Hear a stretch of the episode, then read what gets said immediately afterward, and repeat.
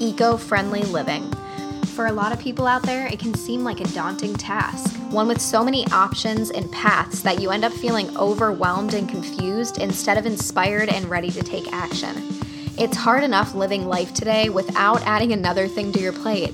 That's why I'm here to help. I'm here to pull you out of the societal norms of materialism and overconsumption.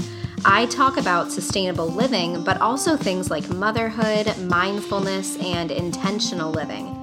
Things that overall help you live a happier, simpler, more eco friendly life by making small changes in your habits, mindset, and home. This is Kayla Rogers, and you are listening to the Unrooted Mama Podcast.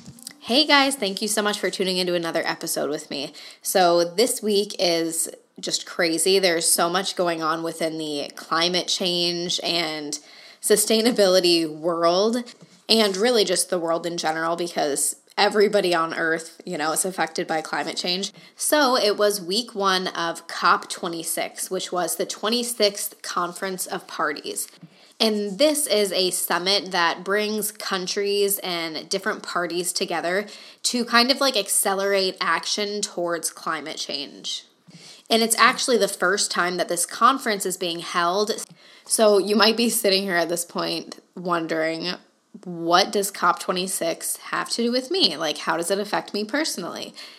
A lot when it comes to climate change and global warming and the future of the world in general, honestly, a lot of that rides on the action that's agreed upon during this COP26 summit what is decided during these couple of weeks will determine how countries are going to act in regards to climate change. And if climate change is something that you've looked into and you've kind of researched, then you know that we are currently in a climate crisis. Not to get doomsday or add to anybody's eco anxiety, but climate change and global warming is a huge issue. We are already seeing the impacts of climate change we have emitted so much fossil fuels into the atmosphere, and the Earth's temperature is rising. Already, the world has heated to about 1.1 degrees Celsius, and this is just per the industrial levels. So, each of the last four decades was actually hotter than any decade since 1850. And a lot of people are like, oh, maybe that's just a coincidence. But we have seen a direct correlation with the amount of carbon emissions in the atmosphere and the temperature of Earth. So that's pretty much the whole notion behind global warming. And one of the main goals with this COP26 agreement, the main one of the main targets is to get countries to make pledges to stop the temperature rise at 1.5 degrees Celsius. And that might sound like a really random specific number, but pretty much scientists all around the world have come together and determined that 1.5 degrees Celsius is the cutoff point. It is one like pretty much the number that's standing between our world and a climate catastrophe. Any rising further than 1.5 is going to have devastating effects for everybody on Earth. So, just for a little example of that, an extreme weather event like a heat wave that occurred once per decade in a climate completely without human influence, that weather event is predicted to happen 4.1 times that amount at a world of 1.5 degrees Celsius of warming. And I could go on about, you know, the boring details of the rest of that study, but pretty much the hotter it gets on our planet, even if it's only a fraction of an inch, that is going to increase the likelihood and intensity of extreme weather events that happen on the planet. So there's going to be more hurricanes, more droughts, more floods, more weather events that displace hundreds of thousands of people all around the earth. Unfortunately, these people that are displaced by climate change are typically indigenous communities or developing nations, people that don't have the money and the infrastructure to be prepared for this level of devastation brought on by these weather events.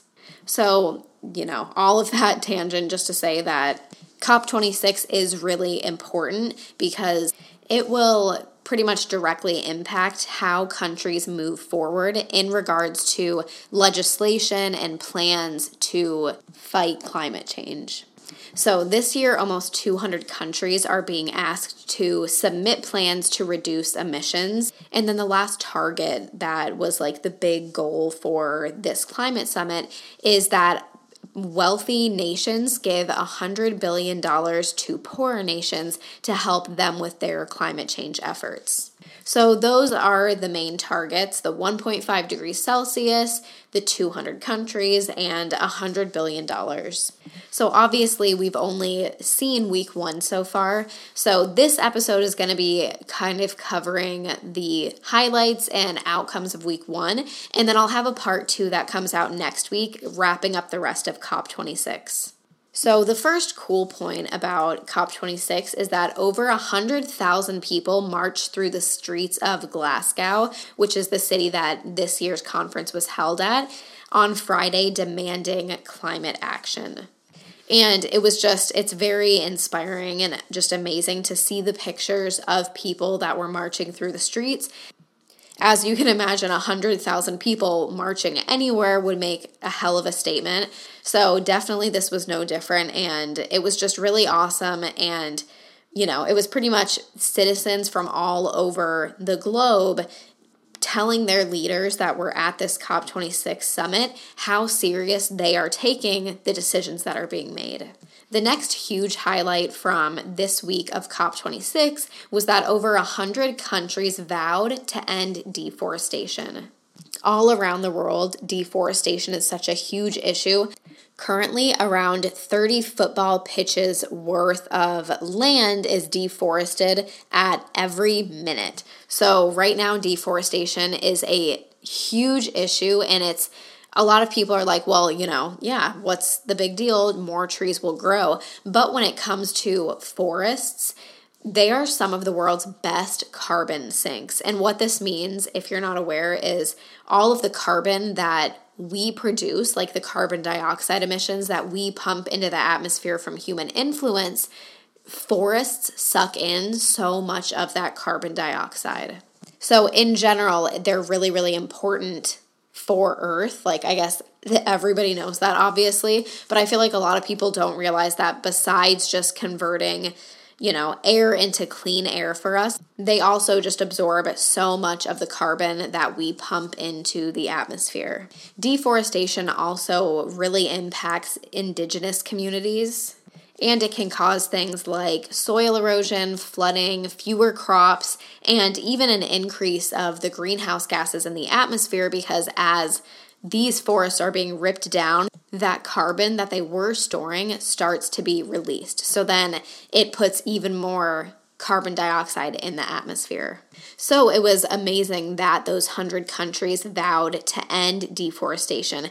Some of the countries that signed this deforestation plan were Canada, China, Russia, the United States, and the UK. In total, the 100 countries that vowed to end deforestation, those countries make up 85% of the world's forests. So that pretty much means that as long as everybody that vowed together actually stays true on their word, 85% of the forests on Earth will be protected. So that is absolutely amazing. And that itself is a huge step forward and one of the major highlights.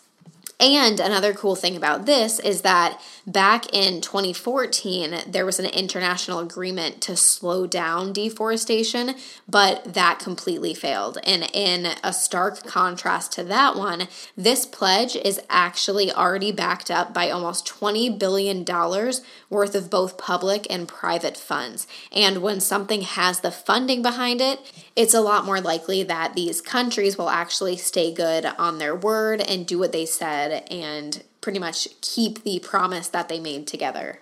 Another huge highlight of week one is that India, which is in the, t- the group of like the world's largest polluting countries, they pledged to produce half of their electricity with renewable energy by the year 2030. And this is a huge deal in itself. But then they also vowed to have net zero carbon emissions by the year 2070. And if we're being honest, it, there's been some skepticism, and a lot of people are saying that this was not enough of an action plan or, you know, not big enough promises by India. But honestly, it is a step in the right direction, and it shows that they are trying and they're moving forward. And I feel like that's an awesome step in the right direction. Another really big highlight of this week was methane. There was a plan to cut 30% of methane emissions by the year 2030. And this is definitely a step in the right direction, too. Both the European Union and the United States signed the Global Methane Pledge. Methane is a really big deal too, just because, kind of similar to carbon, it has a lot of horrible effects on the atmosphere and really, really contributes to global warming. So, the fact that these countries acknowledged methane and made a plan and signed it is a really great step for the future of climate change. There was also a pledge to transition away from coal power generation. Unfortunately, only a little bit over 40 nations signed it, and most of the big emitters, including the United States, Australia, China, and India, did not sign it. So that's something that was disappointing for a lot of people. And I don't really know how it works. I don't know if this is the end of the conversations about coal and coal power generation at the climate summit, but I really hope that this is something that's revisited because that's going to be a huge letdown and a huge red flag if most of or almost all of the big emitters don't sign anything phasing away from coal. So, something else that's not really a highlight, but definitely a main point of week one that a lot of people are reeling about is that the fossil fuel industry has the largest delegation at the COP26. This pretty much means that every country sends in a certain number of delegations and the amount of people that came for the fossil industry or that had ties and affiliations to the oil, gas, and coal industries outnumber the delegations from any single country. So they're pretty much the group that gets, you know, has the most numbers at this COP26 agreement. And, you know, obviously this is just a sore spot for a lot of people because you know, we don't really need people that have the interest of fossil fuels at this agreement. Like, this is for the people that want to change our industry, and obviously, the people that make a ton of money off the fossil fuel industry do not have the world's best interest in heart, especially in terms of global warming. So, again, a lot of people were just very upset about that and not happy about that. And it was a really big talking point and hitting point of week one so far. And they actually had 503 delegates exactly there that had affiliations to oil, gas, or coal. Another big thing from week one was a lot of world leaders coming together and giving speeches. There was one speech that Obama gave where he encouraged all of the world leaders that were there to step up now and pretty much talked about how dire it was that we actually take action this year.